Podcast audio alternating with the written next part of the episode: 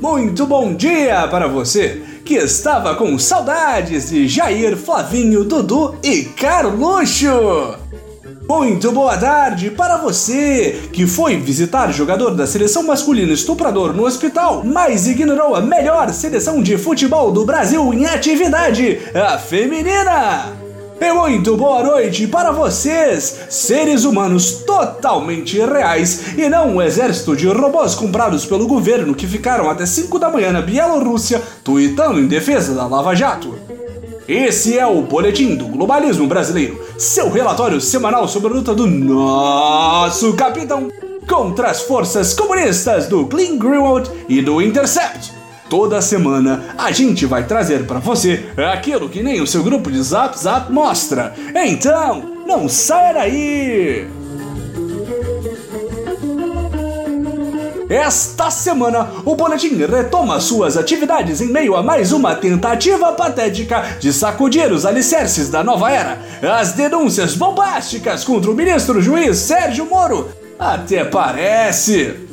De acordo com o site globalista The Intercept, o incorruptível e sempre correto juiz e ex-Batman brasileiro seria, na verdade, corrupto, incorreto e um agente completamente parcial de um sistema que, em tese, deveria ser igual para todos. Que reviravolta! Segundo o websítio, uma fonte anônima conseguiu compilar um dossiê de mensagens privadas, gravações de áudio, vídeo e tudo que tem direito que indicam que o idôneo e correto Moro e seus atseclas membros da patriótica Lava Jato buscaram ativamente influenciar o destino do ex-presidente Molusco, contando com uma dose de boa vontade do povo em aceitar qualquer tipo de história que comprovasse seus preconceitos contra a pavorosa esquerda. Nessa brincadeira, até mesmo a Fortaleza das Trevas de Lula, o triplex mais brega que já se viu neste mundo, teria sido utilizado de forma a criar uma atmosfera pró-condenação do senhor Luiz Inácio da Silva. Mas o que podemos fazer se todas as provas que não apontavam para o ex-presidente foram misteriosamente redirecionadas para isso? É só uma intervenção divina!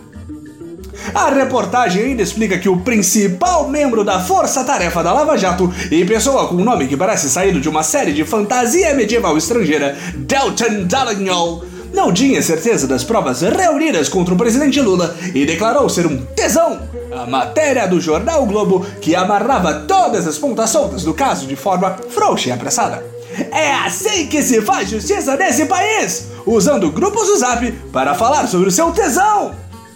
A tesante conspiração ainda aponta que Moro e seus peões lavajatistas atuaram ativamente para impedir a esquerda de ter alguma chance de vencer o capitão nas eleições, complicando entrevistas do senhor presidente Molusco.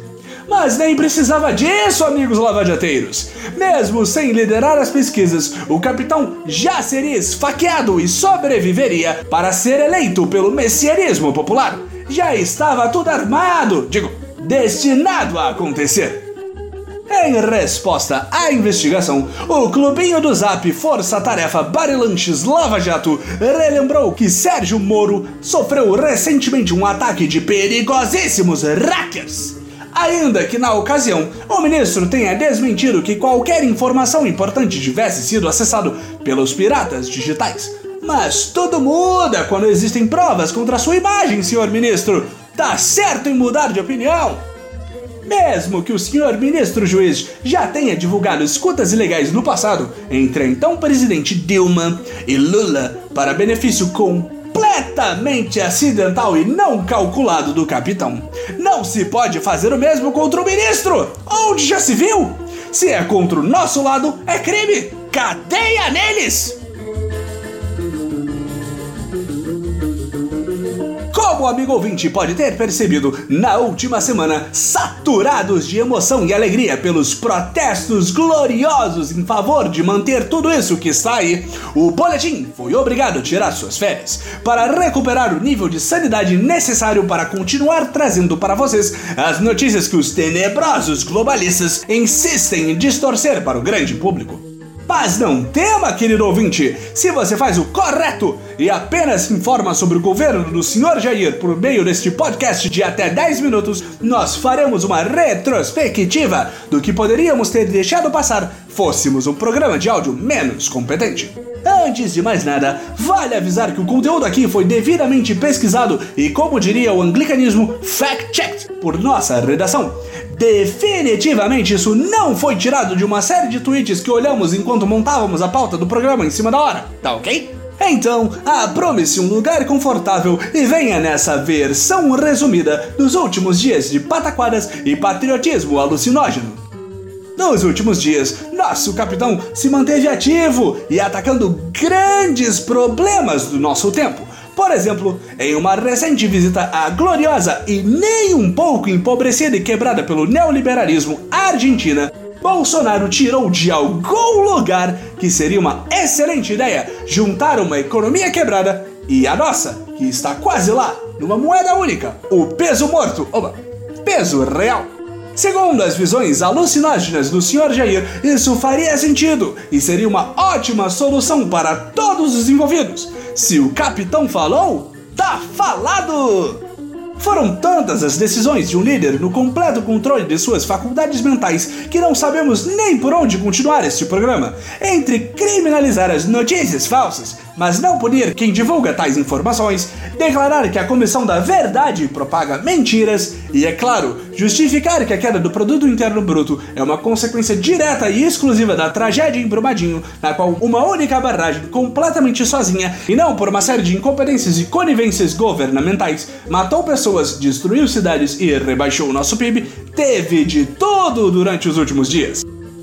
Outra área que nosso amado líder mirou sua completa e inacabável sabedoria foi a dos transportes. Em uma rápida sequência de dias, foram apresentadas propostas e projetos de lei que aumentam o número de pontos nas carteiras de motorista, permitindo que todos os patriotas de bem possam cometer ainda mais barbeiragens ao volante sem repercussões. O fim do exame toxicológico para caminhoneiros Afinal, nossos pilotos precisam ter uma recreação, um foco extra para navegar as velozes, conservadas e completamente seguras estradas da nossa pátria. E na decisão mais sábia de todas, o fim das multas para motoristas que transportam seus filhos sem cadeiras apropriadas em seus veículos. Afinal de contas, o Estado não deveria controlar uma decisão tão pessoal assim. É de responsabilidade apenas dos envolvidos se eles querem ou não mais esse complicador em suas vidas. Claro, existem muitos benefícios e alegrias se eles decidirem por seguir neste caminho. Quem tem dinheiro sempre terá a capacidade de tomar essa decisão, enquanto os mais pobres sofrerão as consequências. Mas é preciso estar seguro de si e preparado isso é uma decisão inteiramente pessoal e nenhum governo deveria mexer nos direitos inalienáveis de decidir se as crianças serão ou não ejetadas violentamente de carros por aí. O Brasil é a terra onde apenas os mais fortes sobrevivem. Esse foi o nosso boletim do globalismo brasileiro para a semana de 10 de junho. Envie sua sugestão ou crítica para o nosso perfil em boletimb no Twitter e fique ligado nas nossas próximas notícias globalistas. E lembre-se, imparcialidade jurídica acima de tudo, Brasil acima de todos.